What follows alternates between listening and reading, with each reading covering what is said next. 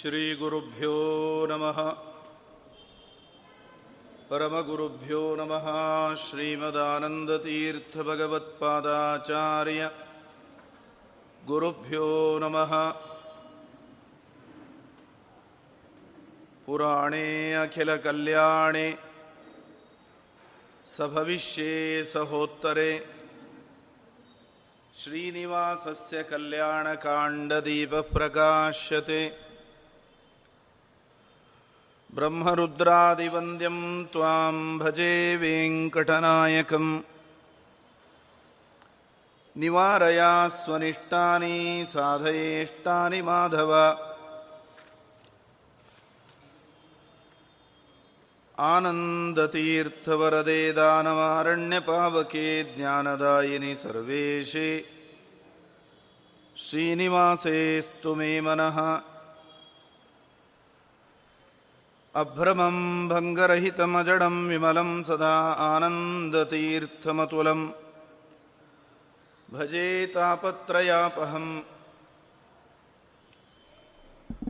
वाणिते करवाण्यम्बचरणौ हृदि सर्वदा मद्वाक्यसरणिर्भूयात्। श्रीमदाचार्यभावग नौमिन्यायसुधादिकृज्जयमुनीन् श्रीपादराट्सन्मणीन्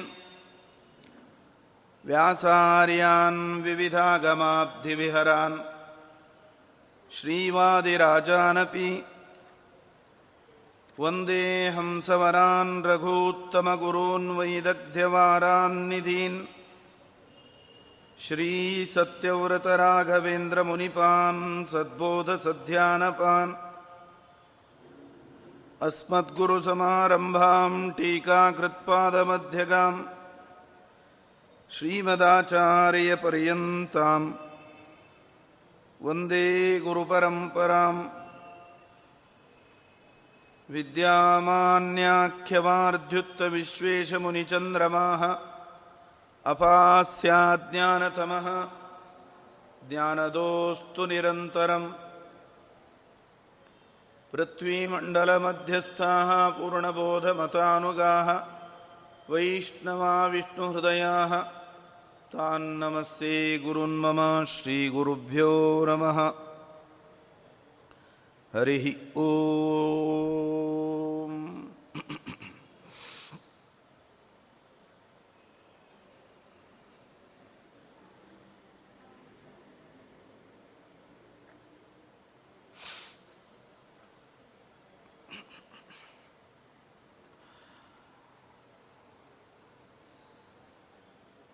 ಶ್ರೀಹರಿಯ ಸರ್ವಶ್ರೇಷ್ಠತೆಯನ್ನು ಲಕ್ಷ್ಮೀ ಬ್ರಹ್ಮಾದಿ ದೇವತೆಗಳ ತಾರತಮ್ಯವನ್ನು ಭೃಗು ಮಹರ್ಷಿಗಳು ಋಷಿಮುನಿಗಳ ಮುಂದೆ ಪ್ರತಿಪಾದನೆ ಮಾಡಿದ್ದಾರೆ. ಅವರು ಮಾಡುತ್ತಾ ಇರುವಂತಹ ಯಜ್ಞ ಒಳ್ಳೆಯ ಅನುಸಂಧಾನಪೂರ್ವಕವಾಗಿ ನಡೆದಿದೆ ಈ ಪ್ರಸಂಗದ ಮೂಲಕ. ಉಪನಿಷತ್ತು ಎಚ್ಚರ ಕೊಡುತ್ತದೆ. ಸತ್ಕರ್ಮಗಳನ್ನು ಮಾಡೋದು ಎಷ್ಟು ಮುಖ್ಯವೋ, ಯದೇವ ವಿದ್ಯೆಯ ಕರೋತಿ ಶ್ರದ್ಧೆಯ ಉಪನಿಷದ, ತದೇವ ವೀರ್ಯವತ್ತರಂಭವತಿ ಅಂತ ಮಾಡುವ ಕರ್ಮ ತಿಳಿದು ಶ್ರದ್ಧೆಯಿಂದ ಅನುಸಂಧಾನಪೂರ್ವಕವಾಗಿ ಮಾಡಿದಾಗ ಆ ಕರ್ಮ ಹೆಚ್ಚು ಫಲಪ್ರದವಾಗ್ತದೆ ಅಂತ.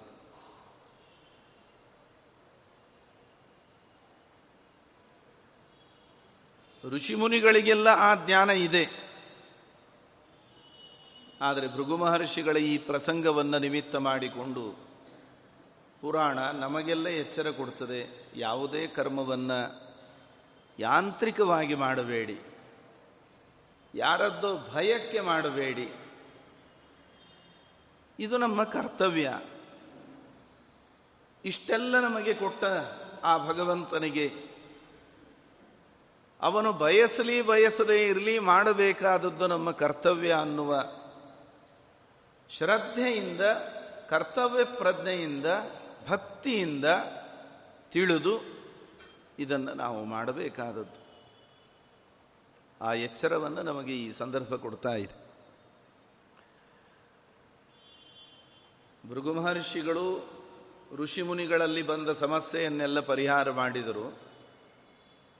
ಆದರೆ ಅವರು ಶ್ರೀಮನ್ನಾರಾಯಣನ ಎದೆಗೆ ಒದ್ದದ್ದರಿಂದ ಕೋಪಗೊಂಡಂತಹ ಲಕ್ಷ್ಮೀದೇವಿ ನಾನಿಲ್ಲಿರೋದಿಲ್ಲ ಹೊರಟೋಗಿ ಬಿಡುತ್ತೇನೆ ಅಂತ ಒಂದು ಕಲಹ. ನಾರಾಯಣನ ಜೊತೆಗೆ ಲಕ್ಷ್ಮೀದೇವಿಯದ್ದು ಪ್ರೇಮ ಕಲಹ. ತಾಡಿತೋಸಿ ಜಗನ್ನಾಥ ಋಷಿಣಾವರಜನ್ಮನ ಮದಾಲಿಂಗನ ಸ್ಥಾಲಯ ದೇವ, ಪಾದೇನೇವ ಜಗತ್ಪತೆ, ಕರವೀರಪುರಂ ದಿವ್ಯಂ ಗಚ್ಚಾಮಿ ಗರುಡಧ್ವಜ. ನಾನು ಆಲಿಂಗನ ಮಾಡುವ ಸ್ಥಳ. ಒಂದು ರೂಪದಿಂದ ನಿನ್ನ ಎದೆಯಲ್ಲಿ ನಾನು ವಾಸ ಮಾಡಿದ ಸ್ಥಳ. ನಿನ್ನ ಎದೆಗೆ ಒದ್ದದ್ದು ಅಂದ್ರೆ ಅದು ನನಗೆ ಒದ್ದ ಹಾಗೆ.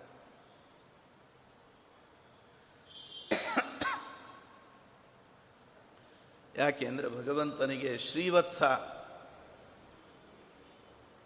ಶ್ರೀವತ್ಸ ಅಂದರೆ ಶ್ರೀಯನ್ನ ಶ್ರೀವತ್ಸ ವಕ್ಷ ವಕ್ಷಸ್ಥಳದಲ್ಲಿ ಶ್ರೀವತ್ಸ ಚಿಹ್ನೆ, ಶ್ರೀ ಲಕ್ಷ್ಮೀದೇವಿಯನ್ನು ಕೂಡ ಧಾರಣ ಮಾಡಿದ್ದಾನೆ.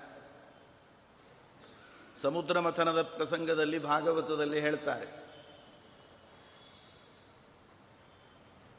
ಲಕ್ಷ್ಮೀದೇವಿ ಯಾರ ಕೊರಳಿಗೆ ಮಾಲೆ ಹಾಕೋದು ಅನ್ನೋ ವಿಮರ್ಶೆಯನ್ನು ಮಾಡಿ, ದೇವತೆಗಳು, ಋಷಿಗಳು, ಚಕ್ರವರ್ತಿಗಳು ಇವರನ್ನೆಲ್ಲ ಗುಣದೋಷಗಳ ಚಿಂತನೆಯನ್ನು ಮಾಡ್ತಾ ಮಾಡ್ತಾ ಬಂದು ಕೊನೆಗೆ ಶ್ರೀಮನ್ನಾರಾಯಣನ ಕೊರಳಿಗೆ ಮಾಲೆ ಹಾಕಿದ್ಲು. ಭಗವಂತನಿಗೆ ಬಹಳ ಖುಷಿ ಆಯಿತಂತೆ. ಎಲ್ಲೋ ನಾಲ್ಕು ಜನರ ಮಧ್ಯೆ ಕೊರಳಿಗೆ ಮಾಲೆ ಹಾಕೋದಲ್ಲ. ಮೂವತ್ಮೂರು ಕೋಟಿ ಜನ ದೇವತೆಗಳು ನಿಂತಿದ್ದಾರೆ. ದೊಡ್ಡ ದೊಡ್ಡ ಋಷಿ ಮಹರ್ಷಿಗಳು, ಚಕ್ರವರ್ತಿಗಳು ಎಲ್ಲರೂ ಇರಬೇಕಾದರೆ ಅವರೆಲ್ಲರನ್ನ ಬಿಟ್ಟು ನನ್ನ ಕೊರಳಿಗೇನೆ ಮಾಲೆ ಹಾಕುವ ಮೂಲಕವಾಗಿ ನನ್ನ ಶ್ರೇಷ್ಠತೆಯನ್ನು ಲಕ್ಷ್ಮೀದೇವಿ ಸಾರಿದ್ದಾಳೆ. ಈ ಸ್ವಯಂವರ ಅದರ ಉದ್ದೇಶ ಶ್ರೀಹರಿಯ ಸರ್ವೋತ್ತಮತ್ವವನ್ನು ಪ್ರಕಟಪಡಿಸೋದು. ಆ ದೃಷ್ಟಿಯಿಂದ ಪರಮಾತ್ಮನಿಗೆ ಸಂತೋಷವಾಗಿ ವಕ್ಷೋ ನಿವಾಸಮಕರೋದ್ಧಿ ಸತಾಂ ವಿಭೂತೆ ಪರಮಾತ್ಮ ಲಕ್ಷ್ಮೀದೇವಿಯನ್ನು ತನ್ನ ಎತ್ತರದ ಎದೆಯಲ್ಲಿ ಬಂದು ಕೂಡುವಂತೆ ಮಾಡಿದ್ದಂತೆ. ಅವಳು ಒಂದು ರೂಪದಿಂದ ಮಾಲೆ ಹಾಕಿ ಅವನ ಪಕ್ಕದಲ್ಲಿ ನಾಚಿಕೆಯಿಂದ ತಲೆ ತಗ್ಗಿಸಿ ಬಂದು ನಿಂತಿದ್ದಾಳೆ.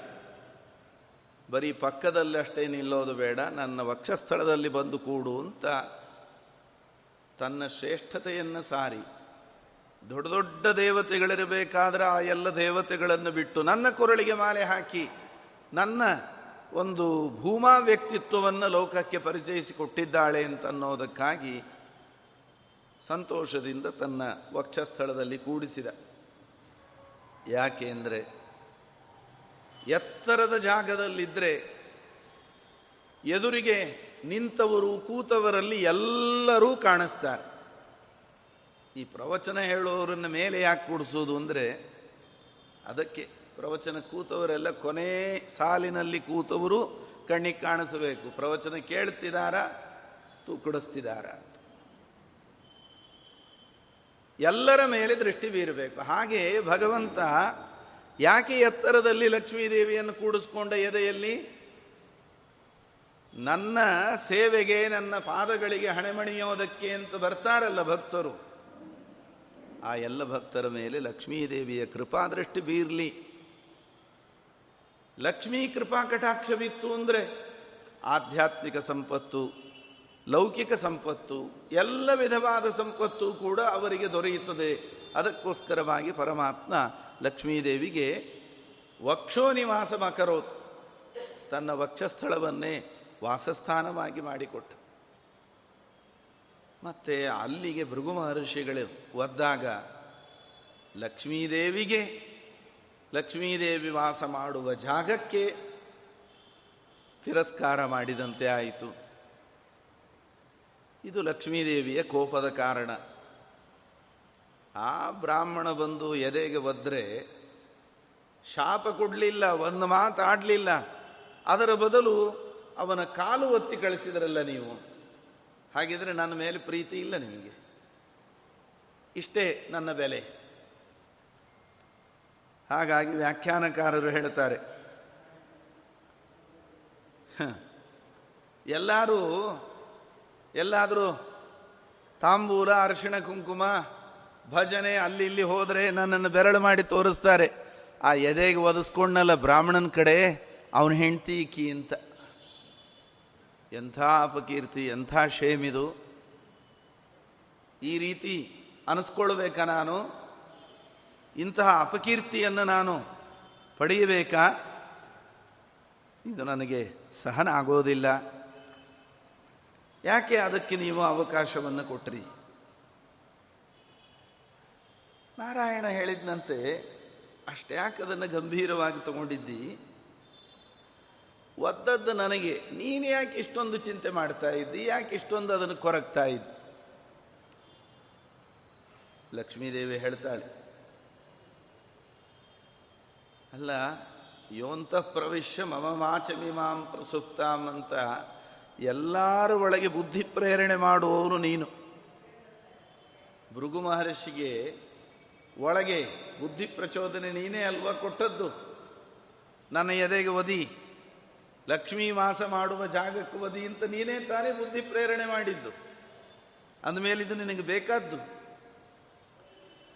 ಒದ್ದದ್ದು ನನಗೆ, ಒದಿಸ್ಕೊಂಡವನು ನಾನು, ಕೀರ್ತಿ, ಅಪಕೀರ್ತಿ ನನಗೆ, ನಿನಗೇನು ತೊಂದರೆ ಇದೆ ಅದರಲ್ಲಿ? ಆದರೆ, ಅವನಿಗೆ, ಅವನು ಮಹಾ ಸಿದ್ಧ ಪುರುಷ. ಬ್ರಹ್ಮರ್ಷಿ ಭೃಗು ಒದ್ದ, ಮುಂದೆ ಎಲ್ಲೋ ಹೋದ. ಅದು ವೈಕುಂಠಕ್ಕೆ ಹೋಗ್ತಾನೋ, ಭೂಲೋಕಕ್ಕೆ ಹೋಗ್ತಾನೋ, ಆ ವಿಷಯ ಬೇರೆ. ಆದರೆ ನನಗೆ ಮಾತ್ರ ಎಲ್ಲರಿಂದ ಅಪಕೀರ್ತಿ ಬರುತ್ತೆ. ಅಷ್ಟೇ ಅಲ್ಲ, ಇದು ನನ್ನ ವಾಸಸ್ಥಾನ ಅಂತ ಗೊತ್ತಿದ್ದು, ಒದ್ದಿದ್ದಾನೆ ಅಂದರೆ ನನಗೇ ಅವಮಾನ ಮಾಡಬೇಕು ಅನ್ನೋದು ಅವನ ಉದ್ದೇಶ ಇದೆ. ಆ ರೀತಿ ಅವನಿಗೆ ಬುದ್ಧಿ ಪ್ರೇರಣೆ ಮಾಡಬೇಕು ಅಂತಂದರೆ ಕೂಡಿಸೋದು ಕೂಡಿಸ್ಕೊಂಡು ಎದೆ ಮೇಲೆ ಅವನ ಕಡೆಯಿಂದ ಒದಿಸಿ ನನಗೊಂದಿಷ್ಟು ಅಪಕೀರ್ತಿ, ಅವಮಾನವಾಗುವಂತೆ ನೀನು ಮಾಡಿದ್ದಿ. ಹೋಗ್ಲಿ. ಬೇರೆ ಎಲ್ಲಾದರೂ ಒದೀಲಿಕ್ಕೆ ಅವಕಾಶ ಇತ್ತು. ಸೊಂಟಕ್ಕೋ, ಮೊಣಕಾಲಿಗೋ, ಪಾದಕ್ಕೋ ಎಲ್ಲಿಯಾದರೂ ಒದೆಯಬಹುದಿತ್ತು. ಹೋಗಿ ಹೋಗಿ ನನ್ನ ವಾಸಸ್ಥಾನವಾದಂತಹ ಎದೆಗೆ ಒದಿಬೇಕಾ ದೇವರ ಅವಯವಗಳಲ್ಲಿ ಯಾವ ಭೇದ ಇಲ್ಲ. ಪಾದಕ್ಕೆ ಒದ್ರೂ ಅಷ್ಟೇ, ತೊಡೆಗೆ ಒದ್ರೂ ಅಷ್ಟೇ, ಎದೆಗೆ ಒದ್ರೂ ಅಷ್ಟೇ, ತಲೆಗೆ ಒದ್ರೂ ಅಷ್ಟೇ, ಭುಜಕ್ಕೆ ಒದ್ರೂ ಅಷ್ಟೇ ನೇಹನಾನಾಸ್ತಿ ಕಿಂಚನ.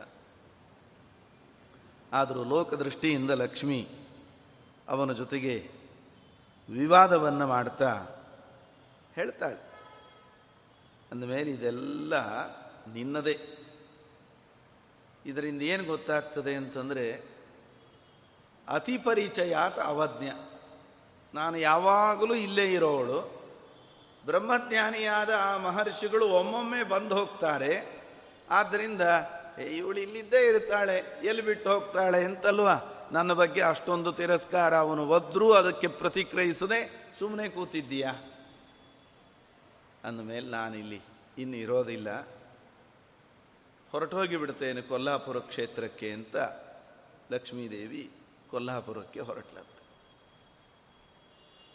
ಲಕ್ಷ್ಮೀ ಮನಸ ಶಾರೀರಿಕವಾಗಿ ಯಾವ ರೀತಿಯಿಂದಲೂ ಭಗವಂತನಿಗೆ ವಿರುದ್ಧವಾಗಿ ನಡೆದುಕೊಳ್ಳುವವಳಲ್ಲ, ಅವನೊಂದಿಗೆ ವಿಯೋಗ ಇಲ್ಲ, ತ್ಯಾಗ ಮಾಡೋದು ಅಂತಿಲ್ಲ.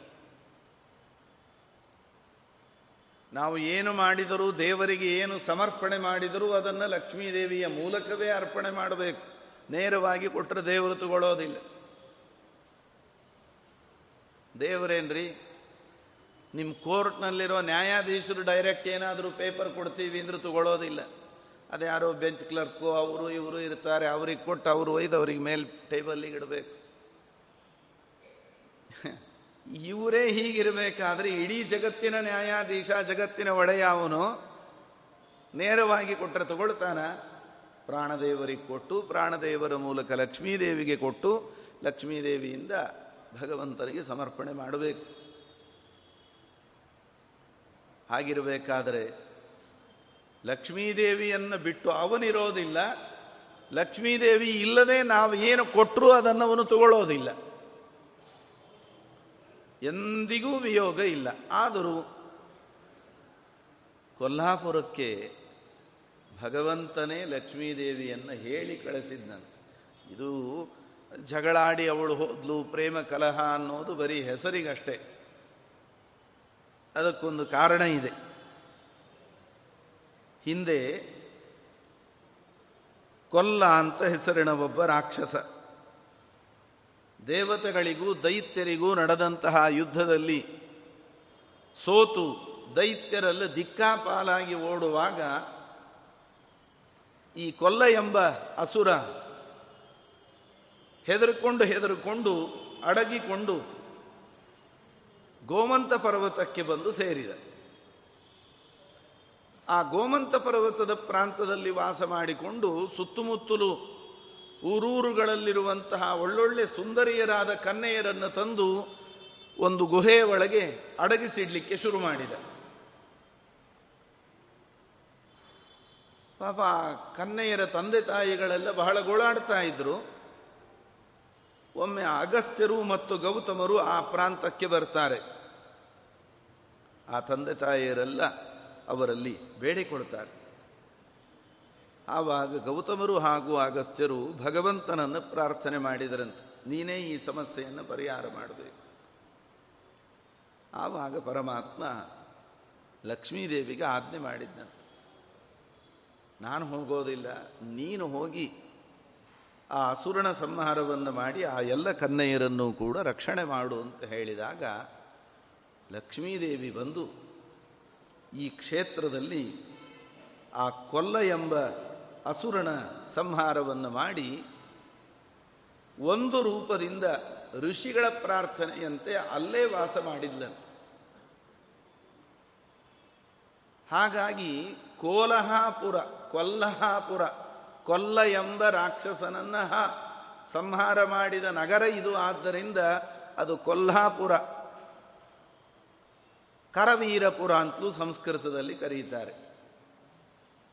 ಅಮಾನವನಜಸ್ಥಾನ ಸರಸೀಕುಲ ಸಂಕಲೆ ರಮಾ ಕೊಲ್ಹಾಪುರ ಕ್ಷೇತ್ರೇ ವಸತೀತಿ ಕೆಮದ್ಭುತಂ ಅಂತ ವಾದಿರಾಜರು ಲಕ್ಷ್ಮೀದೇವಿ ವಾಸ ಮಾಡೋದೇ. ಯಾವಾಗಲೂ ಕಮಲ ಪುಷ್ಪಗಳು ಬೆಳೆಯುವಂತಹ ಕಾಡಿನಲ್ಲಿ, ನೀರಿನಲ್ಲಿ, ವಿಶಾಲವಾಗಿರುವಂತಹ ಜಲಾಶಯಗಳಲ್ಲಿ. ಅಂತಹದ್ದು ಈ ಸ್ಥಾನ ಇದೆಯಲ್ಲ, ಇಲ್ಲಿ ಸುತ್ತಲೂ ಒಳ್ಳೆ ವಿಶಾಲವಾದ ಜಲಾಶಯಗಳಿದೆ ಕೊಲ್ಹಾಪುರ ಕ್ಷೇತ್ರದಲ್ಲಿ. ಆದ್ದರಿಂದ ಎಲ್ಲಿ ನೋಡಿದಲ್ಲಿ ಕಮಲ ಪುಷ್ಪಗಳ ಸಮೂಹ ಅಲ್ಲಿ ತುಂಬಿಬಿಟ್ಟಿರ್ತದೆ ಆದ್ದರಿಂದ ಅವಳಿಗೆ ಪದ್ಮಾಲಯ ಅಂತ ಹೆಸರು. ಕಮಲದ ವನವನ್ನೇ ತನ್ನ ಮನೆಯಾಗಿ ವಾಸಸ್ಥಾನವಾಗಿ ಮಾಡಿಕೊಂಡವಳು. ಆದ್ದರಿಂದ ತನ್ನ ವಾಸಸ್ಥಾನದಲ್ಲಿ ಬಂದು ಲಕ್ಷ್ಮೀದೇವಿ ಇದ್ದಾಳೆ, ಏನು ಆಶ್ಚರ್ಯ ಇದರಲ್ಲಿ. ಹಾಗಾಗಿ ಎಂದೋ ಲಕ್ಷ್ಮೀದೇವಿ ಇಲ್ಲಿ ಬಂದು ಸನ್ನಿಹಿತಳಾದವಳು. ಈ ಒಂದು ಕಲಹದ ಪ್ರಸಂಗದ ಮೂಲಕವಾಗಿ ಬಂದು ಅಲ್ಲಿ ವಾಸ ಮಾಡ್ತಾ ಇದ್ದಾಳೆ. ಹೀಗೆ ಲಕ್ಷ್ಮೀದೇವಿ ಕೊಲ್ಹಾಪುರ ಕ್ಷೇತ್ರಕ್ಕೆ ಬಂದಾಗ ಪರಮಾತ್ಮ ಈ ಒಂದು ಕಲಹವನ್ನು ದ್ವಾಪರ ಯುಗದ ಕೊನೆಯಲ್ಲಿ, ಕಲಿಯುಗದ ಆರಂಭದ ಸಂಧಿಕಾಲದಲ್ಲಿ ಈ ಕಲಹ ಶಾಂತಾಗಿ ಅವಳ ಮನಸ್ಸು ಸಮಾಧಾನಗೊಂಡು ಮತ್ತೆ ಮರಳಿ ತನ್ನ ಜೊತೆಗೆ ಅವಳು ಬರಬೇಕು. ಅದಕ್ಕೇನು ಮಾಡಬೇಕೋ ಆ ಪೂರ್ವ ಸಿದ್ಧತೆಯನ್ನು ಮಾಡೋಣ ಅಂಥೇಳಿ ಪರಮಾತ್ಮ ಸಂಕಲ್ಪಿಸಿ ಲಕ್ಷ್ಮೀದೇವಿ ವೈಕುಂಠವನ್ನು ತೊರೆದು ಕೊಲ್ಹಾಪುರ ಕ್ಷೇತ್ರಕ್ಕೆ ಬಂದರೆ ಮಾಯಾವಿ ಪರಮಾನಂದಂ ತ್ಯಕ್ವಾ ವೈಕುಂಠಮುತ್ತಮಂ. ಸ್ವಾಮಿ ಪುಷ್ಕರಣಿ ತೇರೆ ರಮಯ ಸಹ ಮೋದತೆ. ಗಂಗಾಯ ದಕ್ಷಿಣಿ ತೇರೆ ಯೋಜನಾನಾಂ ಶತತ್ರೇ. ಸುವರ್ಣಮುಖರೀ ನಾಮ ನದೀನಾಂ ಪ್ರವರಾ ನದಿ. ವೈಕುಂಠ ಲೋಕವನ್ನು ತೊರೆದು ಪರಮಾತ್ಮ ಈ ಸುವರ್ಣಮುಖರಿ ನದಿಯ ತೀರದಲ್ಲಿರುವಂತಹ ಶೇಷಾಚಲದ ಬಳಿಯಲ್ಲಿ ಬರ್ತಾ ಇದ್ದಾನೆ ಸ್ವಾಮಿ ಪುಷ್ಕರಣಿಯ ತೀರಕ್ಕೆ. ಗಂಗಾ ನದಿಯಿಂದ ಮುನ್ನೂರು ಯೋಜನ ದಕ್ಷಿಣ ಭಾಗದಲ್ಲಿ ಸುವರ್ಣಮುಖರಿ ನದಿ. ಆ ಸುವರ್ಣಮುಖರಿ ನದಿಗೆ ನದಿಯ ತೀರದಲ್ಲಿ ಶೇಷಾಚಲ. ಶೇಷಾಚಲದಲ್ಲಿ ವಾಸ ಮಾಡ್ತಾ ಪರಮಾತ್ಮ ತನ್ನ ವಾಸಕ್ಕೊಂದು ಜಾಗ. ಈ ಸುವರ್ಣ ಮುಖರಿ ಅಗಸ್ತ್ಯರ ಪ್ರಾರ್ಥನೆಯಂತೆ ಬ್ರಹ್ಮದೇವರು ಗಂಗೆಗೆ ಆದೇಶ ಮಾಡಿದರಂತೆ. ಭೂಮಿಯನ್ನು ಸಮೃದ್ಧವನ್ನಾಗಿ ಮಾಡೋದಕ್ಕೆ ಒಂದು ರೂಪದಿಂದ ನೀನು ಕಾಣಿಸಿಕೊಳ್ಳು ಅಂತ ಕೇಳಿಕೊಂಡಾಗ ಅಗಸ್ತ್ಯರನ್ನ ಹಿಂಬಾಲಿಸಿಕೊಂಡು ಆ ಗಂಗೆ ಹೊರಟ್ಲು. ಇಲ್ಲಿ ಶೇಷಾಚಲದ ಸಮೀಪಕ್ಕೆ ಬಂದಾಗ ಅಗಸ್ತ್ಯರು ಗಂಗೆಗೆ, ನೀನು ಇಲ್ಲಿ ಸ್ಥಿರವಾಗಿ ನೆಲೆಸಬೇಕು ಅಂತ ಕೇಳಿಕೊಂಡದ್ದರಿಂದ ಮುಂದೆ ವಾಯುದೇವರು ಇದಕ್ಕೆ ಸುವರ್ಣಮುಖರಿ ಅಂತ ನಾಮಕರಣ ಮಾಡಿ ಸ್ಮರಣ ಮಾತ್ರದಿಂದಲೇ ಪಾಪ ಪರಿಹಾರವಾಗುವಂತಹ ಒಂದು ಮಹಿಮೆಯನ್ನು ನೀಡಿದ್ದಾರೆ. ಅಗಸ್ತ್ಯಾಚಲ ಸಂಭೂತಾಂ, ದಕ್ಷಿಣೋದಧಿಗಾಮಿನೀಂ, ಸಮಸ್ತ ಪಾಪಹಂತ್ರೀಂ ತ್ವಾಂ ಸುವರ್ಣ ಮುಖರೀಂ ಶ್ರಯೇ ಎಂಬುದಾಗಿ ಆ ಸುವರ್ಣ ಮುಖರಿಯನ್ನು ಪ್ರಾರ್ಥನೆ ಮಾಡಿ ಸ್ನಾನ ಮಾಡುತ್ತಾ ಅರ್ಘೆಯನ್ನು ಕೊಡಬೇಕು ಆ ಸುವರ್ಣಮುಖರಿಗೆ. ಗಂಗೆಯ ಮತ್ತೊಂದು ರೂಪ ಅದು. ಈ ಸುವರ್ಣಮುಖರಿ ನದಿಯ ತೀರದಲ್ಲಿಯೇ ಇದ್ದ ಪದ್ಮ ಸರೋವರ ಅಂದರೆ ಈಗಿನ ತಿರುಚಾನೂರು. ಅಲ್ಲಿ ಶ್ರೀಮದಾಚಾರ್ಯರು ಒಂದು ಬಾರಿ ಚಾತುರ್ಮಾಸ್ಯಕ್ಕೆ ಕುಳಿತುಕೊಂಡು ಮುಂದೆ ಅಲ್ಲೇ ಶುಕಾಶ್ರಮ. ಶುಕಾಚಾರ್ಯರು ಬಂದು ಶ್ರೀಮದಾಚಾರ್ಯರಲ್ಲಿ ಸಚ್ಚಾಸ್ತ್ರಗಳನ್ನೆಲ್ಲವನ್ನೂ ಕೂಡ ಅಧ್ಯಯನವನ್ನು ಮಾಡಿದ್ದಾರೆ ಅಂತ ಮಧ್ವಾದ್ದ ಕಂಟಕೋದ್ಧಾರದಲ್ಲಿ ಪುರಾಣ ವಾಕ್ಯವನ್ನು ಉಲ್ಲೇಖ ಮಾಡಿ ಆ ವಿಷಯವನ್ನು ತಿಳಿಸ್ತಾರೆ. ಯತಿರೋಪೋ ಮಾತರಿಶ್ವ ಅಷ್ಟಾವಿಂಶತಿತಮೇ ಕಲೌ ಅವತೀರ್ಯ ಸತ್ಯತ್ರ ಮಧ್ವನಾಮಾವರಂ ವಿಭೋ ತತ್ಸ್ಥಾಪಿತಾಲಯೇ ಪುಣ್ಯೆ ಚಾತುರ್ಮಾಸ್ಯಂ ಕರಿಷ್ಯತಿ ಶುಕಶ್ರೋಷ್ಯತಿ ಸಚ್ಛಾಸ್ತ್ರಂ ಪದ್ಮತೀರ್ಥಾದಿಹಾಗತಃ ಅಂತ. ಅಂತಹ ಸುವರ್ಣಮುಖರಿ ನದಿಯ ತೀರದಲ್ಲಿ ಶೇಷಾಚಲದಲ್ಲಿರುವ ಸ್ವಾಮಿ ಪುಷ್ಕರಣಿಯ ಬಳಿಯಲ್ಲಿ ಯಾವ ಮಾಧವ ಬ್ರಾಹ್ಮಣನ ನಿಮಿತ್ತದಿಂದ ವೆಂಕಟಗಿರಿ ಪ್ರಸಿದ್ಧವಾಗಿದೆ. ಮೇರು ಪರ್ವತದ ಪುತ್ರನಾದ ಆನಂದಗಿರಿ, ಸಾಕ್ಷಾತ್ ಶೇಷಾವತಾರಾಸು ಸರ್ವಧಾತು ವಿವರ್ಜಿತ ಸರ್ವಧಾತು ವಿರಾಜಿತ ವೈಕುಂಠ ಸದೃಶೋ ದಿವ್ಯ ನಾರಾಯಣ ಸಮಾಶ್ರಿತ. ಆ ಪರ್ವತ ಅಂದ್ರೆ ಅದು ಒಂದು ರೀತಿ ಶೇಷದೇವರ ಅವತಾರ ಇದ್ದಂತೆ. ಸುಮಾರು ಮೂರು ಯೋಜನದಷ್ಟು ವಿಸ್ತೀರ್ಣವಾದ ಮೂವತ್ತು ಯೋಜನದಷ್ಟು ಉದ್ದವಾಗಿರತಕ್ಕಂತಹ ಆ ಪರ್ವತ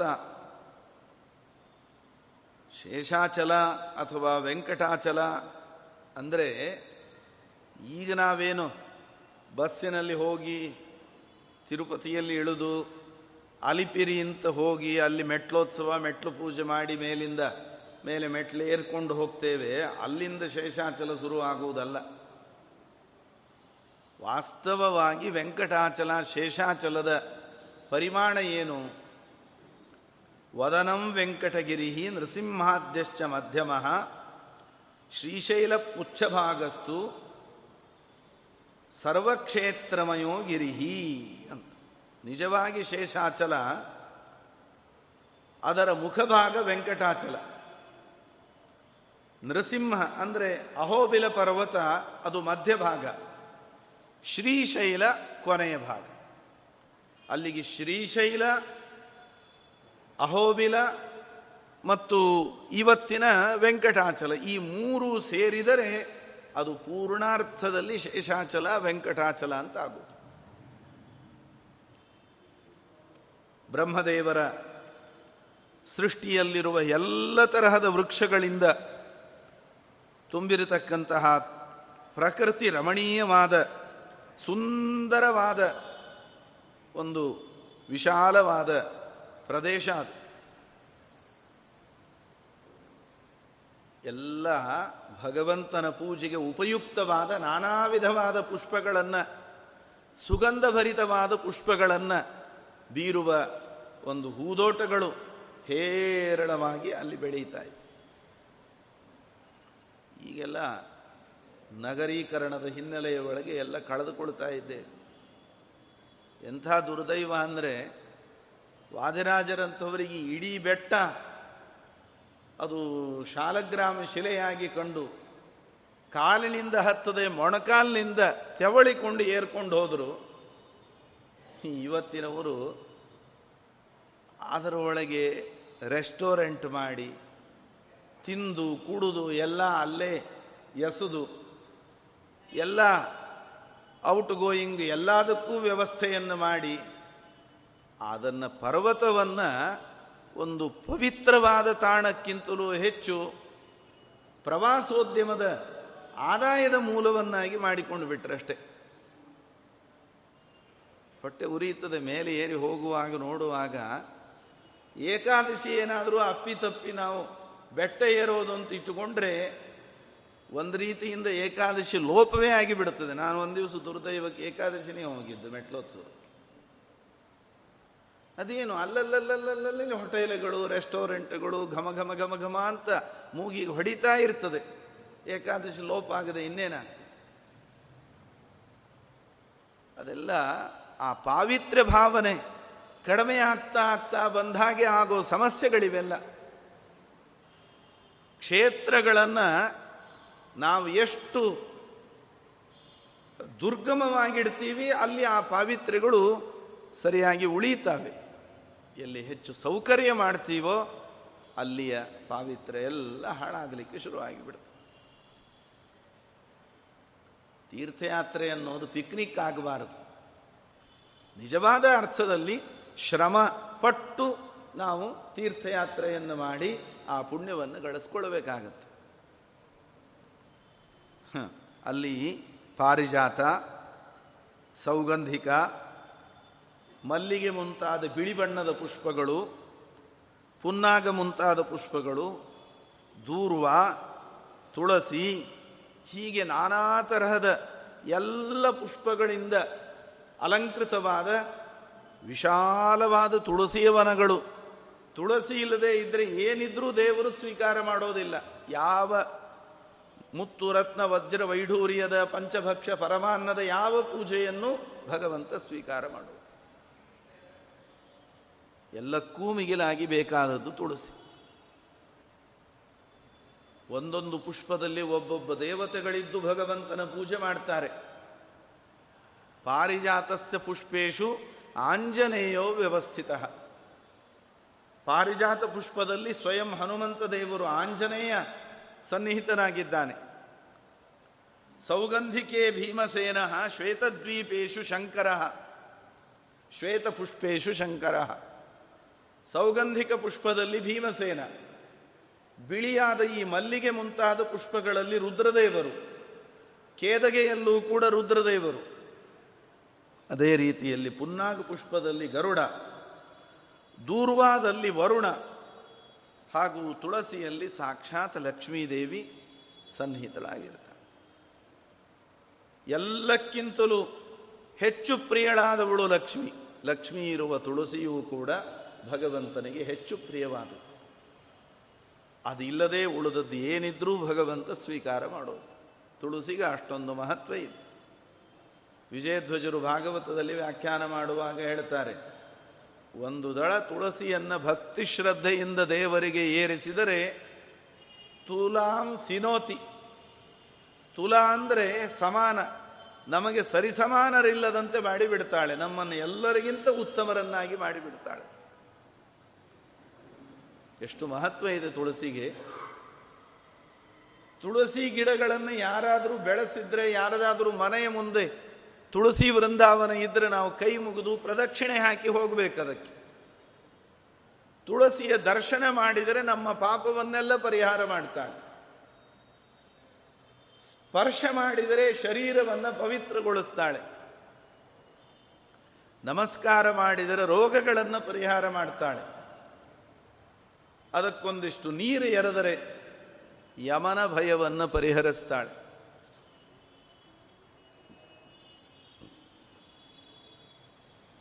ಇನ್ನು ತುಳಸಿ ಗಿಡಗಳನ್ನು ಚೆನ್ನಾಗಿ ಬೆಳೆಸಿದರೆ ಭಗವಂತನ ಸಾಮೀಪ್ಯ ನಮಗೆ ದೊರೆಯುವಂತೆ ಮಾಡುತ್ತಾಳೆ. ಆ ತುಳಸಿಯ ದಳಗಳನ್ನು ನಿಧಾನಕ್ಕೆ ಕಿತ್ತಿ ಶ್ರದ್ಧೆಯಿಂದ ವಿಷ್ಣು ಸಹಸ್ರನಾಮವೋ, ಬ್ರಹ್ಮಸೂತ್ರವೋ ನಮಗೇನು ಬರುತ್ತದೋ ಅದನ್ನು ಹೇಳಿಕೊಂಡು ದೇವರಿಗೆ ಏರಿಸಿದರೆ ಭಗವಂತನ ಸಾಮೀಪ್ಯದ ಮೋಕ್ಷ ಫಲವನ್ನೇ ಕೊಟ್ಟು ಬಿಡ್ತಾಳೆ. ಯಾ ದೃಷ್ಟ ನಿಖಿಲಾಘ ಸಂಘ ಶಮನಿ, ಸ್ಪೃಷ್ಟಾ ವಕುಃಪಾವನಿ ರೋಗಾಣಾಮಭಿವಂದಿತ ನಿರಸನಿ, ಸಿಕ್ತಾಂತಕತ್ರಾಸಿನಿ. ಪ್ರತ್ಯಾಸಕ್ತಿ ವಿಧಾಯಿನಿ ಭಗವತಃ ಕೃಷ್ಣಸ್ಯ ಸಂರೋಪಿತ. ನ್ಯಸ್ತಾತಚ್ಚರಣೆ ವಿಮುಕ್ತಿ ಫಲದ ತಸ್ಯೈ ತುಲಸ್ಯೈ ನಮಃ. ಅಮೃತಮಥನ ಕಾಲದಲ್ಲಿ ಅಮೃತ ಕಲಶವನ್ನು ಹಿಡಿದುಕೊಂಡು ಧನ್ವಂತರ ರೂಪದಿಂದ ಪರಮಾತ್ಮ ಬಂದಾಗ ಅವನ ಕಣ್ಣಿನಿಂದ ಒಂದು ಆನಂದದ ಬಿಂದು ಬಿದ್ದು ಅದರ ಅಮೃತ ಕಲಶದಲ್ಲಿ ಹುಟ್ಟಿದ್ದೇ ಈ ತುಳಸಿ ಗಿಡ. ಎಷ್ಟು ಮಹತ್ವ ಅಂದರೆ ಭಾಗವತದಲ್ಲಿ ಹೇಳ್ತಾರೆ ತುಳಸಿಗೆ. ವೈಕುಂಠ ಲೋಕದಲ್ಲಿ ಸನಕಾದ ಋಷಿಗಳು ಭಗವಂತನ ದರ್ಶನಕ್ಕೆ ಅಂತ ಹೋಗುವಾಗ ವೈಕುಂಠ ಲೋಕದ ಎಡಬಲಗಳಲ್ಲಿ ದಾರಿ ಉದ್ದಕ್ಕೂ ಒಳ್ಳೆಯ ಸುಗಂಧಭರಿತವಾದ ಪುಷ್ಪಗಳ ಗಿಡಗಳು. ಆ ಗಿಡಗಳು ಅಂದರೆ ಅದು ಬೇರೆ ಗಿಡಗಳಲ್ಲ, ಸಾಕ್ಷಾತ್ ಆ ವೃಕ್ಷಾಭಿಮಾನಿ ದೇವತೆಗಳೇ ಗಿಡಗಳ ರೂಪದಲ್ಲಿ ನಿಂತು ನಮ್ಮ ನಮ್ಮ ಅರಳಿದ ಪುಷ್ಪಗಳನ್ನು ದೇವರ ಪಾದಕ್ಕೆ ಇಲ್ಲಿ ಬರೋ ಬ್ರಾಹ್ಮಣರು, ಋಷಿಗಳು, ದೇವತೆಗಳು ಒಯ್ದು ಏರಿಸ್ತಾರೆ. ನಮ್ಮ ಜನ್ಮ ಸಾರ್ಥಕ ಆಗ್ತದೆ ನಾವು ಹೂ ಬಿಟ್ಟದ್ದು ಸಾರ್ಥಕ ಅಂತ ಆ ವೈಕುಂಠದಲ್ಲಿ ನೆಲೆ ಮಾಡಿರ್ತಾವೆ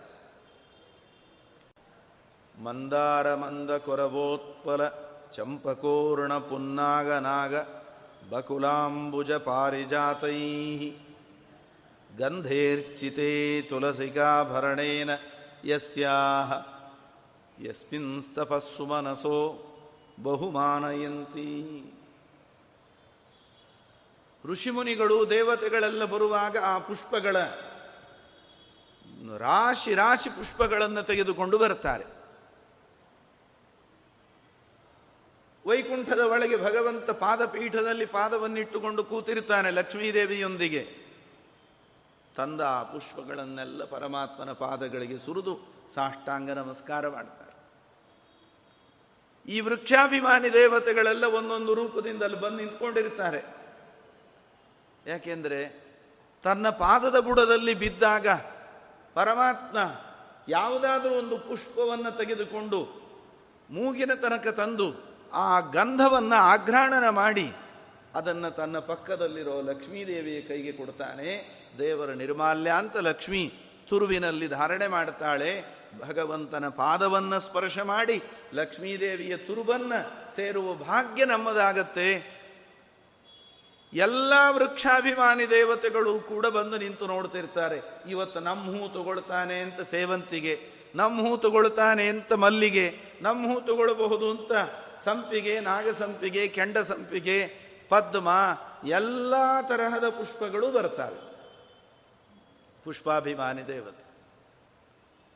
ಎಲ್ಲ ಆದಾಗ ದೇವರು ಬಾಗಿ, ಕೈ ಆಡಿಸಿ, ಎಲ್ಲ ಪುಷ್ಪಗಳನ್ನು ಆಚೆ ಈಚೆ ಸರಸಿ, ಕೊನೆಗೆ ಅವನು ತೆಗೆದುಕೊಳ್ಳೋದು ಒಂದು ದಳ ತುಳಸಿಯನ್ನು. ಆ ತುಳಸಿಯನ್ನು ತಗೊಂಡು ಆಗ್ರಾಣನೆ ಮಾಡಿ ಲಕ್ಷ್ಮೀದೇವಿಯ ಕೈಗೆ ಕೊಡ್ತಾನೆ. ದಿನಾ ನೋಡ್ತಾರೆ ದೇವತೆಗಳು, ವೃಕ್ಷಾಭಿಮಾನಿಗಳು. ಇವತ್ತಿಲ್ಲ, ನಾಳೆ, ನಾಳಿಲ್ಲ, ನಾಡಿದ್ದು. ಎಂದಾದರೂ ಒಂದು ದಿನ ನಮ್ಮ ಪುಷ್ಪವನ್ನು ತಗೊಂಡು ಆಗ್ರಾಣನ ಮಾಡಿಯಾನು, ನಮ್ಮ ಜನ್ಮ ಸಾರ್ಥಕಾದೀತು ಅಂತ. ಆದರೆ ದೇವರು ತಗೊಳ್ಳೋದಿಲ್ಲ, ಅವನು ತಗೊಳ್ಳೋದು ತುಳಸಿಯನ್ನೇ. ಹಾಗೆ ಅಂತ ಈ ವೃಕ್ಷಾಭಿಮಾನಿ ದೇವತೆಗಳಿಗೆ ಯಾರಿಗೂ ಕೂಡ ಅಸೂಯೆ ಆಗೋದಿಲ್ಲ. ಯಸ್ಮಿನ್ ತಪಸ್ಸು ಮನಸೋ ಬಹುಮಾನ ಎಂತ. ಜನ್ಮಾಂತರದಲ್ಲಿ ಎಷ್ಟು ಪುಣ್ಯ ಮಾಡಿದೆ ಆ ತುಳಸಿ. ಆದ್ದರಿಂದ ಭಗವಂತನ ಕರಸ್ಪರ್ಶ ಅವನ ಆಘ್ರಾಣನಿಗೆ ಅದು ಪಾತ್ರ ಆಗಿದೆ. ಆದ್ದರಿಂದ ಯಾವುದಿದ್ರೂ ತುಳಸಿ ಇಲ್ಲದೆ ಇದ್ದರೆ ದೇವರು ಪೂಜೆಯನ್ನು ಸ್ವೀಕಾರ ಮಾಡು.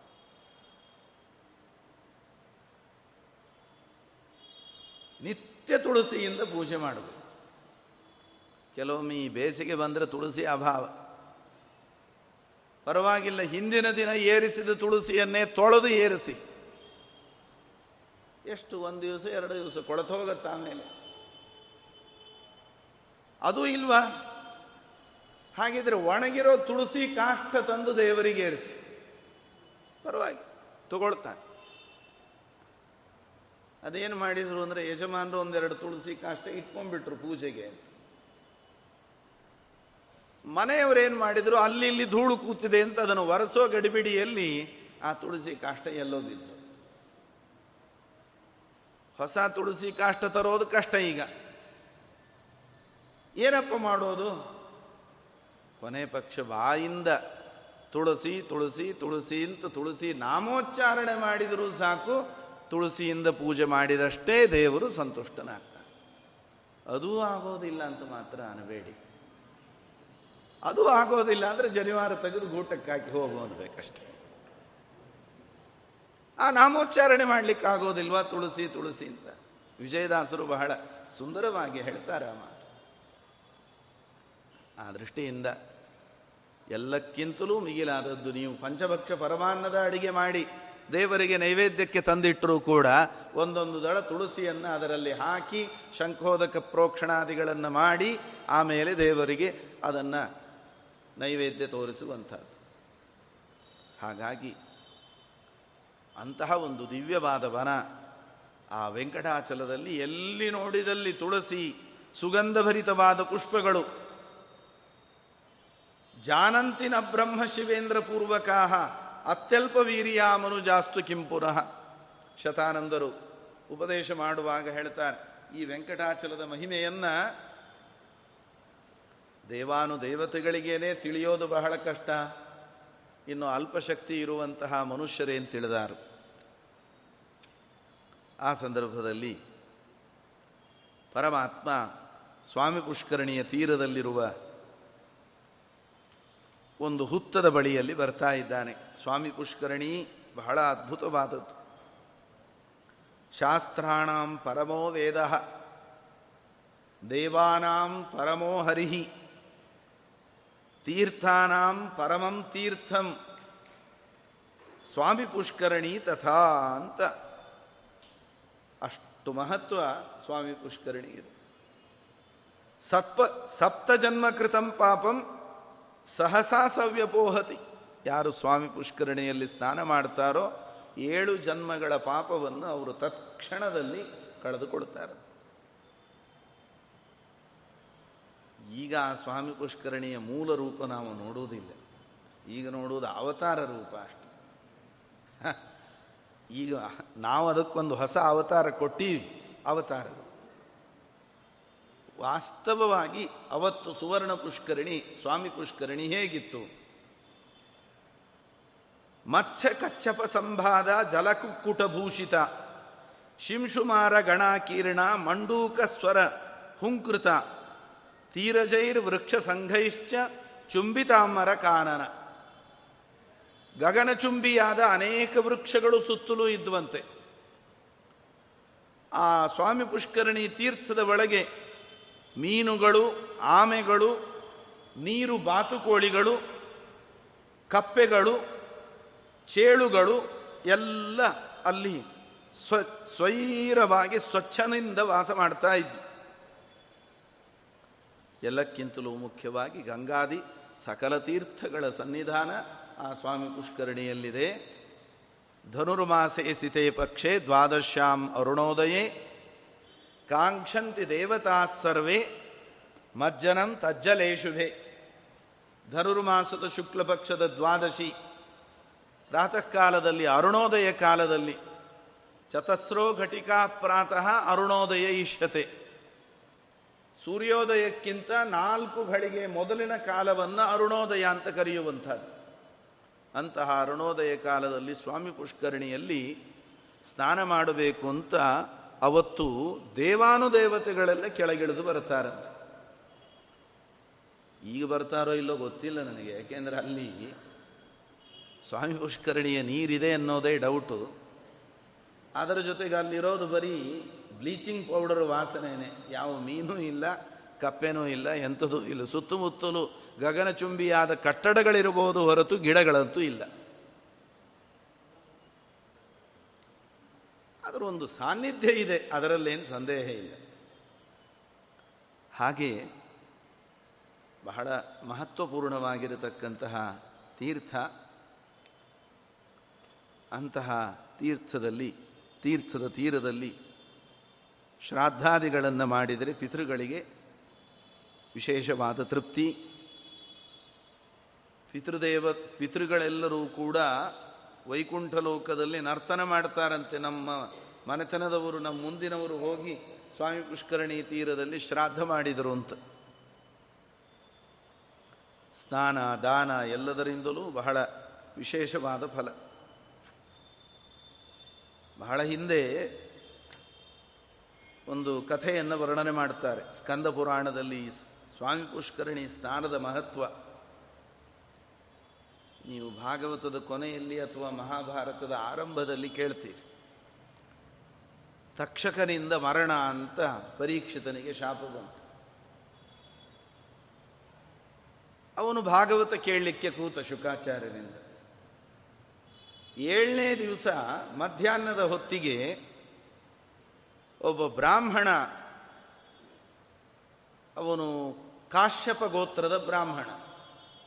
ಒಳ್ಳೆಯ ಮಂತ್ರಸಿದ್ಧಿ, ಅದರಲ್ಲೂ ವಿಶೇಷವಾಗಿ ಗರುಡ ಮಂತ್ರವನ್ನು ಸಿದ್ಧೀಕರಿಸಿಕೊಂಡು ಎಂಥ ವಿಷವನ್ನು ಬೇಕಾದರೂ ಪರಿಹಾರ ಮಾಡುವ ಸಾಮರ್ಥ್ಯ ಅವನಿಗಿತ್ತು. ಅವನಿಗೆ ಗೊತ್ತಾಯಿತು, ತಕ್ಷಕನಿಗೆ, ತಕ್ಷಕನ ಶಾಪದಿಂದ ಪರೀಕ್ಷಿತ ಮರಣ ಹೊಂದಲಿಕ್ಕಿದ್ದಾನೆ. ನಾನು ಆ ತಕ್ಷಕನ ವಿಷವನ್ನು ಪರಿಹಾರ ಮಾಡಿ ಪರೀಕ್ಷಿತನನ್ನು ಬದುಕಿಸ್ತೇನೆ. ನನಗೆ ಹೇರಳವಾಗಿ ಧನ ಕನಕಗಳನ್ನು ಕೊಡ್ತಾನೆ ಅಂತ ಆ ಬ್ರಾಹ್ಮಣ ಬರ್ತಾ ಇದ್ದ ಹಸ್ತಿನಾವತಿ ದಾರಿಯಲ್ಲಿ ತಕ್ಷಕನಿಗೂ ಅವನಿಗೂ ಭೇಟಿಯಾಯಿತು ಇದಕ್ಕೆ ಹೋಗ್ತಾ ಇದ್ದಾನೆ ಅಂತ ಗೊತ್ತಾಯಿತು ತಕ್ಷಕನಿಗೆ. ಅವನು ಹೇಳಿದ, ತಕ್ಷಕನ ವಿಷ ಅಂದ್ರೆ ಏನು ಸಾಮಾನ್ಯ ಅಂತ ತಿಳ್ಕೊಂಡಿದ್ದೀಯಾ ನೀನು? ಅದೆಲ್ಲ ನಿನ್ನ ಕೈಲಿ ಆಗೋದಿಲ್ಲ ಅಂದ. ಇವ ಅಂದ ನನ್ನನ್ನು ಇಪ್ಪತ್ತೊಂದನೇ ಶತಮಾನದ ಬ್ರಾಹ್ಮಣ ಅಂತ ನೀ ತಿಳ್ಕೊಂಡಿದ್ದೀಯಾ? ಅವೆಲ್ಲ ಹೇಳಬೇಡ ನೀನು. ತಕ್ಷಕ ಏನು ಅವರ ಅಪ್ಪ ಬಂದರೂ ಅಡ್ಡಿ ಇಲ್ಲ, ವಿಷ ಇಳಿಸ್ತೀನಿ ಇಂದ ಹಾಗಿದ್ರೆ ನಾನೇ ತಕ್ಷಕ ಈ ಗಿಡ ಕಚ್ಚುತ್ತೀನಿ ಏನು ನಿನ್ನ ಮಂತ್ರ ಪ್ರಭಾವ ಇದೆಯಾ ತೋರಿಸು, ನೋಡೋಣ ಅಂತ ತಕ್ಷಕ ಹೋಗಿ ಒಂದು ಗಿಡ ಕಚ್ಚಿದ.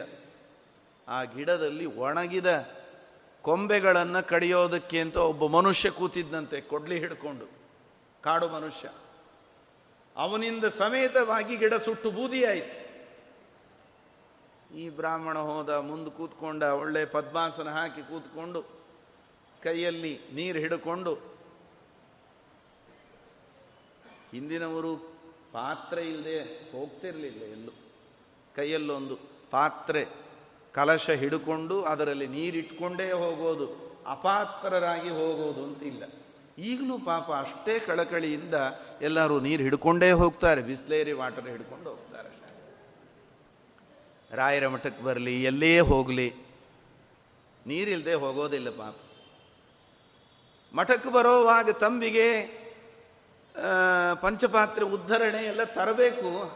ಏ, ಮಠದಲ್ಲೇ ಕೊಡ್ತಾರಲ್ಲ ಅಂತ, ಪಾಪ ಮಠದವ್ರು ಕೊಟ್ಟು ಕೊಟ್ಟು ಕಳ್ಕೊಂಡು ಕಳ್ಕೊಂಡು ಕೊನೆಗೆ ಪ್ಲಾಸ್ಟಿಕ್ ಲೋಟ ಕೊಡ್ಲಿಕ್ಕೆ ಶುರು ಮಾಡಿದರು.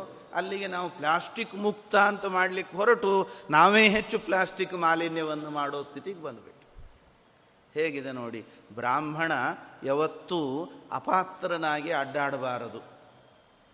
ಅವ ಪಾತ್ರ ಇಲ್ಲದೆ ಅಡ್ಡಾಡಿದರೆ ಅವನ ಪಾತ್ರತೆ ಹೊರಟೋಗುತ್ತೆ. ಪಾತ್ರತೆ ಅಂದರೆ ಅರ್ಹತೆ, ಯೋಗ್ಯತೆ ಹೊರಟೋಗಿ ಬಿಡತ್ತೆ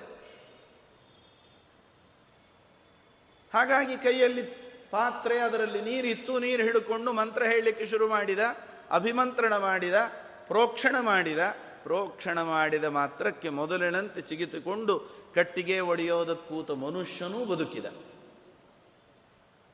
ನಡಗಿಬಿಟ್ಟ ತಕ್ಷಕ, ಓಹೋ, ಈ ಬ್ರಾಹ್ಮಣ ಇವ ಸಾಮಾನ್ಯ ಅಲ್ಲ ಅಂತ ಗೊತ್ತಾಯ್ತು ಅವನಿಗೆ. ಆವಾಗ ಹೇಳಿದ್ನಂತೆ, ನಿನ್ನ ಮಂತ್ರಶಕ್ತಿಯ ಬಗ್ಗೆ ನನಗೆ ವಿಶ್ವಾಸ ಇದೆ, ಸಂತೋಷ. ಆದರೆ ಒಂದು ತಿಳ್ಕೋ, ನನಗೇನು ಪರೀಕ್ಷಿತರ ಜೊತೆಗೆ ವೈಯಕ್ತಿಕ ವೈರ ಇಲ್ಲ. ಋಷಿಕುಮಾರನಾದ ಶೃಂಗಿ ಶಾಪ ಕೊಟ್ಟಿದ್ದಾನೆ. ಅದಕ್ಕನುಗುಣವಾಗಿ ನಾನು ಕಚ್ಚಲಿಕ್ಕೆ ಹೊರಟಿದ್ದೀನಿ ಆ ಶೃಂಗಿ ಗಾಯತ್ರಿ ಮಂತ್ರದ ಸಿದ್ಧಿ ಇದ್ದವ. ಗಾಯತ್ರಿ ಮಂತ್ರದ ಶಕ್ತಿಯನ್ನು ನೀನು ಹುಸಿ ಮಾಡಲಿಕ್ಕಾಗತ್ತಾ ವಿಚಾರ ಮಾಡು. ಅದರ ಹಿಂದೆ ಪರೀಕ್ಷಿತನಂತೂ ಪಾಂಡವರ ವಂಶದವ, ಕೃಷ್ಣನಿಂದ ರಕ್ಷಣೆ ಹೊಂದಿದವ. ಅವನಿಗೆ ಶಾಪ ಬಂದಿದೆ ಅಂದರೆ ಅದು ಕೃಷ್ಣನ ಸಂಕಲ್ಪಕ್ಕೆ ಬಂದಿದೆ ಅಂತ ಅರ್ಥ. ಅದನ್ನು ಮೀರಿ ಅವನನ್ನು ಬದುಕಿಸ್ಲಿಕ್ಕೆ ನಿನಗಾಗುವುದಿಲ್ಲ. ಆದ್ದರಿಂದ ಎಂಥ ವಿಷ ಬೇಕಾದರೂ ಪರಿಹಾರ ಮಾಡ್ತೇನೆ ಅಂತ ಅದನ್ನು ಮಾಡಿ ತೋರಿಸಿ ಒಳ್ಳೆ ಕೀರ್ತಿ ಪಡ್ಕೊಂಡಿದ್ದಿ. ಇಲ್ಲಿ ಅದು ಆಗದೆ ಅಪಕೀರ್ತಿ ಬಂದುಬಿಡುತ್ತದೆ. ಅದಕ್ಕೆ ಒಂದು ಕೆಲಸ ಮಾಡು. ನೀನು ಅವನನ್ನು ಬದುಕಿಸಿದ್ದಕ್ಕೆ ನಿನಗೆ ಎಷ್ಟು ದುಡ್ಡು ಬರ್ತದೆ ಅಂತ ಒಂದು ನಿರೀಕ್ಷೆ ಇದೆ. ಅದರ ಎರಡು ಪಟ್ಟು ನಾನು ಕೊಡ್ತೀನಿ, ತಗೊಂಡು ಹೋಗಿಬಿಡು ಅಂದ. ಈ ಬ್ರಾಹ್ಮಣ ದುಡ್ಡು ಒಂದು ಕೂಡಲೇ ಬಾಯಿ ಬಿಟ್ಟು. ಸರಿ, ಅಲ್ಲಿ ತನಕ ಹೋಗೋದಕ್ಕಿಂತ ಅಲ್ಲಿ ಸಿಗೋ ಎರಡು ಪಟ್ಟಿ ಇಲ್ಲೇ ಸಿಕ್ಕೋದಾದರೆ ಯಾಕೆ ಅಲ್ಲಿವರೆಗೆ ಹೋಗಬೇಕು ಅಂತ ದುಡ್ಡು ತಗೊಂಡು ಹೊರಟು ಹೋಗಿಬಿಟ್ಟು. ಅದು ತಪ್ಪು. ಪರಮಾತ್ಮನ ಸಂಕಲ್ಪ ಏನೇ ಇರಲಿ, ಎಲ್ಲರ ಹುಟ್ಟು ಸಾವು ಪರಮಾತ್ಮನ ಸಂಕಲ್ಪದಿಂದಲೇ. ಹಾಗೆ ಅಂತ ಎಲ್ಲ ವೈದ್ಯರು, ದೇವರ ಸಂಕಲ್ಪ ಇದೆ ಅಂತ ಹೇಳಿ ಏನು ಚಿಕಿತ್ಸೆ ಮಾಡದೆ ಕೂತ್ರೆ ಮಕ್ಕಳು ಚಿಕಿತ್ಸೆ ಕೊಡಿಸದೆ ಕೂತ್ರೆ ಸರಿಯಾಗತ್ತ ಅದು? ನಮ್ಮ ಪ್ರಯತ್ನ ನಾವು ಮಾಡಬೇಕು. ಅದನ್ನು ಮೀರಿ ಏನಾದರೂ ಆದರೆ ಅದು ನಮ್ಮ ಕೈ ಮೀರಿದ್ದು ಭಗವಂತನ ಸಂಕಲ್ಪ. ಹಾಗಾಗಿ ಪ್ರಯತ್ನ ಮಾಡಬೇಕಾದದ್ದು ತನ್ನ ವಿದ್ಯೆ ಬಲದಿಂದ ವಿಷವನ್ನು ಪರಿಹರಿಸೋದು ಕರ್ತವ್ಯ ಇತ್ತು. ಆ ಕರ್ತವ್ಯವನ್ನು ಮಾಡದೆ ದುಡ್ಡಿನ ಆಸೆಗಾಗಿ ಅವನು ರಾಜನನ್ನು ರಕ್ಷಣೆ ಮಾಡುವ ಕಾರ್ಯದಿಂದ ವಿಮುಖನಾಗಿ ಹೋದ. ಹಾಗಾಗಿ ಮರುಜನ್ಮದಲ್ಲಿ ಒಬ್ಬ ಬ್ರಾಹ್ಮಣನಾಗಿ ಹುಟ್ಟಿದರೂ ಕೂಡ ಎಲ್ಲರ ಬಹಿಷ್ಕಾರಕ್ಕೆ ಪಾತ್ರನಾದವು. ಒಬ್ಬನೊಬ್ಬರು ಅವನನ್ನು ಮುಖ ನೋಡ್ತಿರಲಿಲ್ಲ, ಕರೀತಿರಲಿಲ್ಲ, ಏನೂ ಇಲ್ಲ. ಊರಿನ ಒಳಗೆ ಇದ್ದರೂ ಕೂಡ ಬಹಿಷ್ಕೃತನಾಗಿ ಬದುಕೋ ಪ್ರಸಂಗ ಬಂತು. ಆವಾಗ ಬಹಳ ಮನಸ್ಸಿಗೆ ನೋವಾಗಿ ಅವನು ಶಾಕಲ್ಯ ಮಹರ್ಷಿಗಳ ಹತ್ರ ಬಂದು ತನಗಾದ ಸ್ಥಿತಿಯನ್ನು ಹೇಳ್ತಾನೆ. ಆವಾಗ ಶಾಕಲ್ಯರು ಅವನ ಜನ್ಮಾಂತರದ ಈ ಪಾಪವನ್ನು ತಿಳಿದು ಅವನಿಗೆ ತಿಳಿಸ್ತಾರೆ, ನೋಡಿ, ನೀನು ಹೀಗೆ ಮಾಡಿದ್ದಿ, ಅದರ ಫಲ ಇದು. ಬ್ರಾಹ್ಮಣ ಯಾವತ್ತೂ ದುಡ್ಡಿನ ಆಸೆಗೆ ಬೀಳಬಾರದು, ದುಡ್ಡಿನ ಆಸೆಯಿಂದ ಕರ್ತವ್ಯವನ್ನು ಬಿಡಬಾರದು. ನೀನು ಎರಡನ್ನೂ ಮಾಡಿದಿ ಆದ್ದರಿಂದ ನಿನಗೆ ಈ ಸ್ಥಿತಿ ಬಂದಿದೆ. ಮೊದಲು ಮಾಡಿದ ತಪ್ಪಿಗೆ ಪಶ್ಚಾತ್ತಾಪ ಪಡು. ಅದರ ಜೊತೆಗೆ ಹೋಗಿ ವೆಂಕಟಾಚಲದಲ್ಲಿರುವ ಸ್ವಾಮಿ ಪುಷ್ಕರಣಿಯಲ್ಲಿ ಸ್ನಾನ ಮಾಡು.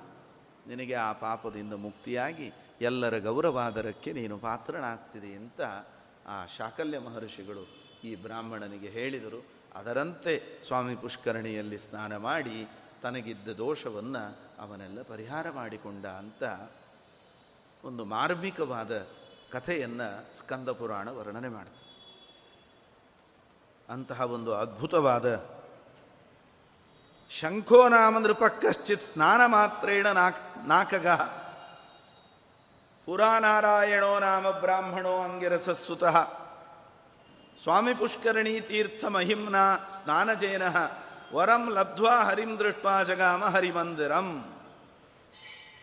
ಶಂಖ ಎಂಬ ರಾಜ ಸ್ವಾಮಿ ಪುಷ್ಕರಣಿಯ ಸ್ಥಾನದಿಂದ ಉತ್ತಮವಾದಂತಹ ಲೋಕವನ್ನು ಪಡೆದುಕೊಂಡ, ತಾನು ಕಳೆದುಕೊಂಡ ರಾಜ್ಯವನ್ನೂ ಮರಳಿ ಪಡೆದುಕೊಂಡ. ನಾರಾಯಣ ಎಂಬಂತಹ ಬ್ರಾಹ್ಮಣ ಸ್ವಾಮಿ ಪುಷ್ಕರಣಿ ಸ್ಥಾನದ ಬಲದಿಂದ ಮನಸ್ಸಿನ ಮಾಲಿನ್ಯವನ್ನು ಪರಿಹರಿಸಿಕೊಂಡು ಶಾಸ್ತ್ರಗಳ ಅಧ್ಯಯನದಿಂದ ಉತ್ತಮವಾದ ಜ್ಞಾನವನ್ನು ಪಡೆದು ಕೊನೆಗೊಂದು ದಿವಸ ಭಗವಂತನ ಸಾಕ್ಷಾತ್ಕಾರವನ್ನು ಕೂಡ ಅವನು ಪಡೆದುಕೊಳ್ಳಿಕ್ಕೆ ಸಾಧ್ಯ ಆಯಿತು. ಅಂತಹ ಸ್ವಾಮಿ ಪುಷ್ಕರಣಿಯ ಪಶ್ಚಿಮ ದಿಕ್ಕಿನಲ್ಲಿ ವರಾಹರೂಪಿಯಾದ ಪರಮಾತ್ಮ ಸನ್ನಿಹಿತನಾಗಿದ್ದಾನೆ. ಧರಾಮ ಆಲಿಂಗ್ಯ ಭೂದೇವಿಯನ್ನು ತನ್ನ ತೊಡೆಯಲ್ಲಿ ಕೂಡಿಸಿಕೊಂಡು ಅವನನ್ನು ಆಲಿಂಗಿಸಿಕೊಂಡು ಕೂತಿದ್ದಾನೆ.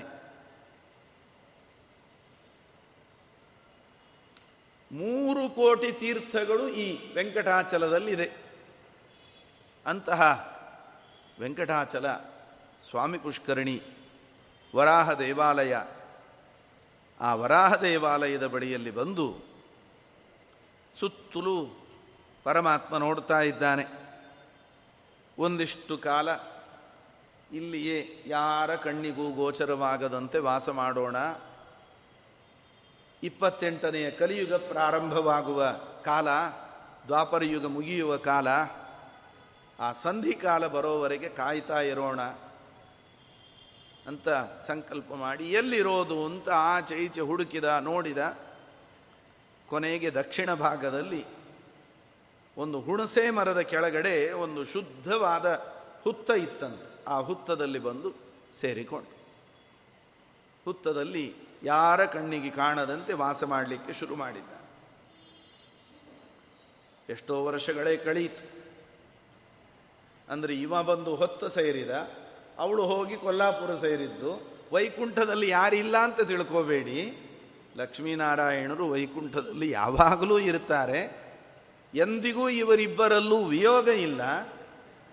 ಅವರು ಒಂದು ರೂಪದಿಂದ ಭೂಮಿಯಲ್ಲಿ ಒಂದೊಂದು ಸ್ಥಾನದಲ್ಲಿ ಬಂದು ಕೂತದ್ದಷ್ಟೆ. ಹುತ್ತದಲ್ಲಿ ಲಕ್ಷ್ಮಿಯೂ ಇದ್ದಾಳೆ, ಕೊಲ್ಲಾಪುರದಲ್ಲಿ ನಾರಾಯಣನೂ ಇದ್ದಾನೆ. ಎಲ್ಲಿ ಲಕ್ಷ್ಮಿ, ಅಲ್ಲಿ ನಾರಾಯಣ. ಎಲ್ಲಿ ನಾರಾಯಣ, ಅಲ್ಲಿ ಲಕ್ಷ್ಮಿ. ಅವರಿಬ್ಬರಲ್ಲಿ ಕ್ಷಣಕಾಲವೂ ಕೂಡ ವಿಯೋಗದ ಪ್ರಸಂಗ ಇಲ್ಲ. ವಾದರಾಜರು ಹಾಸ್ಯ ಮಾಡ್ತಾರೆ ಚುಚ್ಚುತ್ತಾರೆ. ಎಂದಿಗೂ ಲಕ್ಷ್ಮೀನಾರಾಯಣರಿಗೆ, ಸೀತಾರಾಮರಿಗೆ ರುಕ್ಮಿಣಿ ಕೃಷ್ಣರಿಗೆ ವಿಯೋಗ ಇಲ್ಲ. ಯಾರಾದರೂ ಹಾಗೆ ವಿಯೋಗ ಇದೆ ಅಂತ ತಿಳ್ಕೊಂಡ್ರೆ ಆ ಪತಿಪತ್ನಿಯರಲ್ಲಿ ವಿಯೋಗ ಆಗಬಹುದೇ ಹೊರತು ಭಗವಂತನಿಗೆ ಲಕ್ಷ್ಮೀದೇವಿಯೊಂದಿಗೆ ಆ ರೂಪಗಳೊಂದಿಗೆ ಯಾವತ್ತಿಗೂ ಕೂಡ ವಿಯೋಗ ಇಲ್ಲ ಹಾಗೆ ತಿಳಿಯಬಾರದು. ಎಷ್ಟೋ ಜನಕ್ಕೆ ರಾವಣ ಬಂದು ಸೀತೆಯನ್ನು ಅಪಹರಣ ಮಾಡಿಕೊಂಡು ಹೋದ. ಪಾಪ ಸೀತೆ ಕಾಣದೇನೆ ಗಳಗಳ ಅಂತ ರಾಮ ಹತ್ತು ಬಿಟ್ಟ ಅಂತ. ಹಾಗೇನೆ ಕಥೆಯನ್ನು ಗ್ರಹಿಸಿ ಅದೇ ರೀತಿಯಲ್ಲೇ ನಂಬಿಕೊಂಡು ಹೊರಟು ಬಿಟ್ಟವರಿದ್ದಾರೆ ಬಹಳ ಜನ. ಬಹಳ ಜನ ಅಂದರೆ ನೂರಲ್ಲಿ ಎಂಬತ್ತು ಪಾಲು ಜನ ನಂಬಿರೋದು ಹೀಗೇನೆ. ಟಿ ವಿಯಲ್ಲಿ ರಾಮಾನಂದ ಸಾಗರ ತೋರಿಸಿದ್ದು ಹಾಗೇನೆ. ಇವರೆಲ್ಲ ಆಚಾರಗಳು ಪುರಾಣದಲ್ಲಿ ಹೇಳಿದ್ದೆಲ್ಲ ಲೆಕ್ಕಕ್ಕೆ ಬರಲಿಲ್ಲ. ನಿಜವಾಗಿ ಸೀತಾರಾಮರಿಗೆ ವಿಯೋಗ ಆಗಲಿಕ್ಕೆ ಸಾಧ್ಯ ಉಂಟ. ರಾವಣ ಅಪಹರಣ ಮಾಡಿಕೊಂಡು ಹೋದಾಗಲೂ ಸೀತೆಗೆ ರಾಮನೊಂದಿಗೆ ವಿಯೋಗ ಆಗಲಿಲ್ಲ. ಸ್ವಯಂ ರಾಮನೇ ಸೀತೆಯನ್ನ ಲಕ್ಷ್ಮಣನನ್ನು ಜೊತೆ ಮಾಡಿಕೊಂಡು ವಾಲ್ಮೀಕಿಗಳ ಆಶ್ರಮಕ್ಕೆ ಕಳುಹಿಸಿಕೊಟ್ಟಾಗಲೂ ಸೀತೆಯೊಂದಿಗೆ ರಾಮನಿಗೆ ವಿಯೋಗ ಆಗಿಲ್ಲ.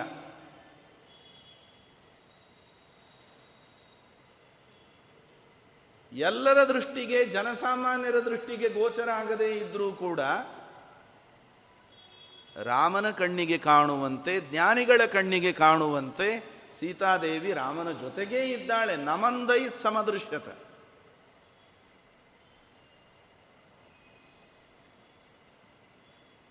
ವಾಲ್ಮೀಕಿಗಳ ಆಶ್ರಮಕ್ಕೆ ಕಳಿಸಿ ಅಲ್ಲಿ ಕುಶಲವರ ಜನನಾಗಿ ಎಲ್ಲ ಆದ ಮೇಲೂ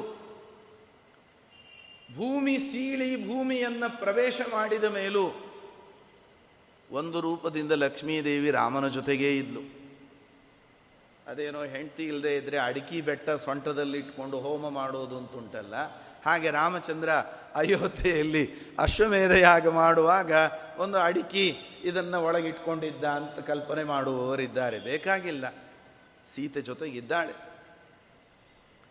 ರಾಮಚಂದ್ರ ಯಾವಾಗ ಪರಂಧಾಮ ಪ್ರವೇಶ ಮಾಡಲಿಕ್ಕೆ ತನ್ನ ಅವತಾರ ಸಮಾಪ್ತಿ ಮಾಡಲಿಕ್ಕೆ ಅಂತ ಹೊರಟ ದದ್ರೇ ಛತ್ರಂ ಹನುಮಾನ್, ಸ್ರವದಮೃತಮಯಂ ಪೂರ್ಣಚಂದ್ರಾಂಶುಗೌರಂ ಸೀತಾ ಸೈವಾಖಿಲಾಕ್ಷಣಾಂ, ವಿಷಯಮುಪಗತ ಶ್ರೀರಿತಿ ಕ್ರೀರಥೈಕಾ.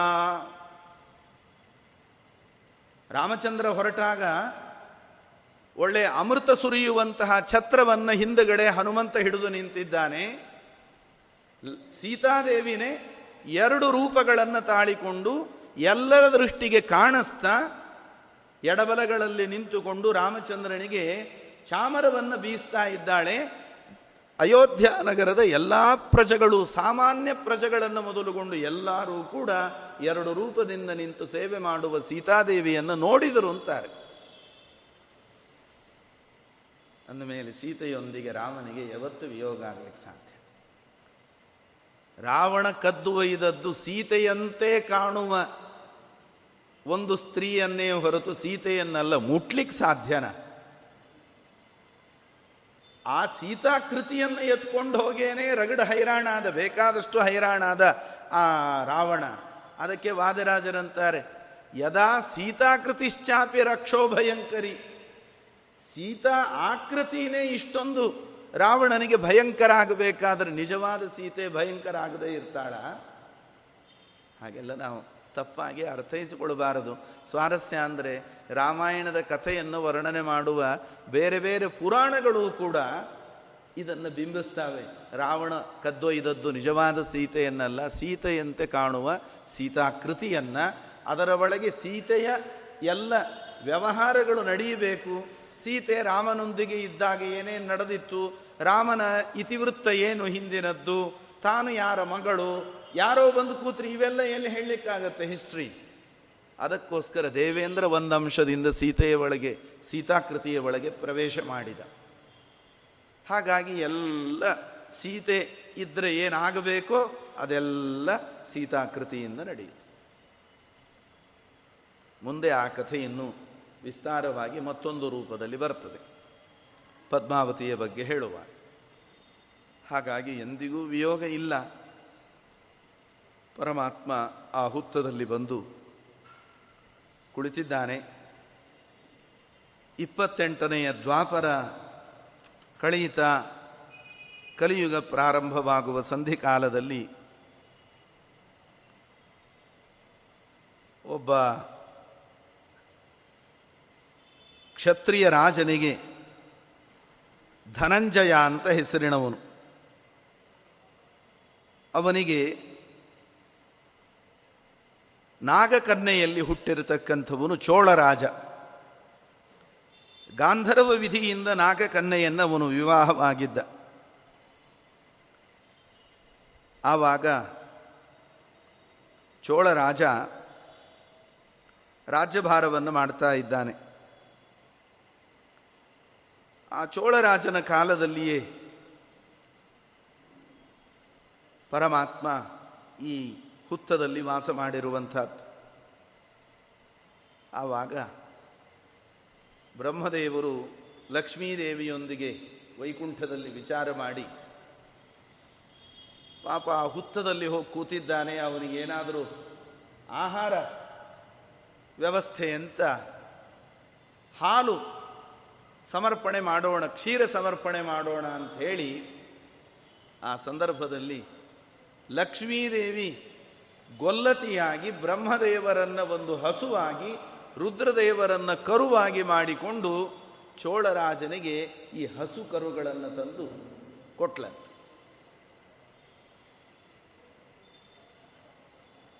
ಒಳ್ಳೆ ರಾಜ, ಉತ್ತಮವಾಗಿ ರಾಜ್ಯಭಾರ ಮಾಡ್ತಿದ್ದ. ಕಾಲಕಾಲದಲ್ಲಿ ಮಳೆ, ಬೆಳೆ, ಎಲ್ಲ ಸಮೃದ್ಧಿ ಇತ್ತು. ಗೋವುಗಳು ಸಮೃದ್ಧವಾಗಿ ಹಾಲು ಕೊಡ್ತಾ ಇದ್ವು. ಯಾವುದರ ಕೊರತೆ ಇರಲಿಲ್ಲ. ಒಳ್ಳೆ ಬ್ರಹ್ಮದೇವರು ಮೂವತ್ತೆರಡು ಸಲ್ಲಕ್ಷಣ ಅವರೇ ಗೋರೂಪದಿಂದ ನಿಂತುಕೊಂಡ್ರಂತೂ ಅದರಲ್ಲಿ ಏನು ಲಕ್ಷಣ ಇರಲಿಕ್ಕಿಲ್ಲ. ಆ ಅವಧಿಯಲ್ಲಿ ಚೋಳರಾಜನಿಗೆ ಅದನ್ನು ಕ್ರಯಕ್ಕೆ ಮಾರಿದ್ದಾಳೆ, ಬಹಳ ಹಾಲು ಕೊಡುತ್ತದೆ.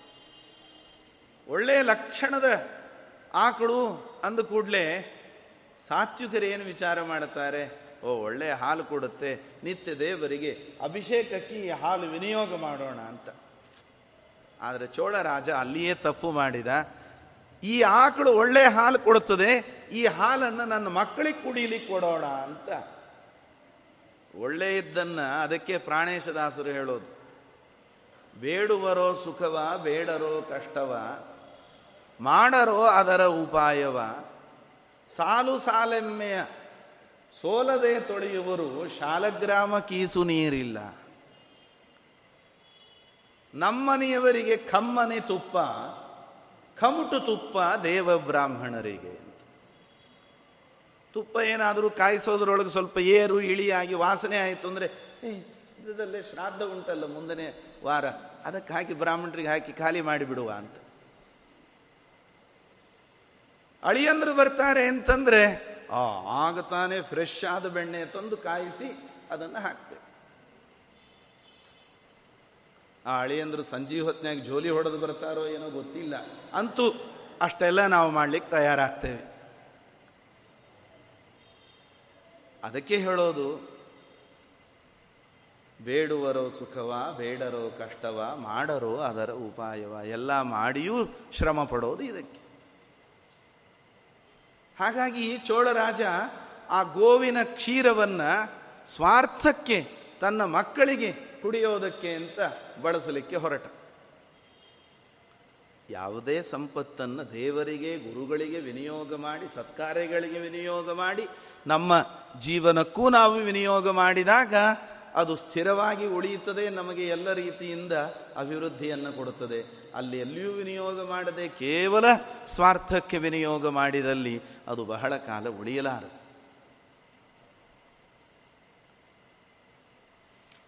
ಬ್ರಹ್ಮ ಬಂದದ್ದು ಇವನ ಮಗನಿಗೆ ಹಾಲು ಕೊಡಿಸ್ಲಿಕ್ಕಲ್ಲ, ಹಸುವಿನ ರೂಪದಲ್ಲಿ, ತಮ್ಮ ಅಪ್ಪನಿಗೆ ಹಾಲು ಕೊಡಿಸ್ಲಿಕ್ಕೆ.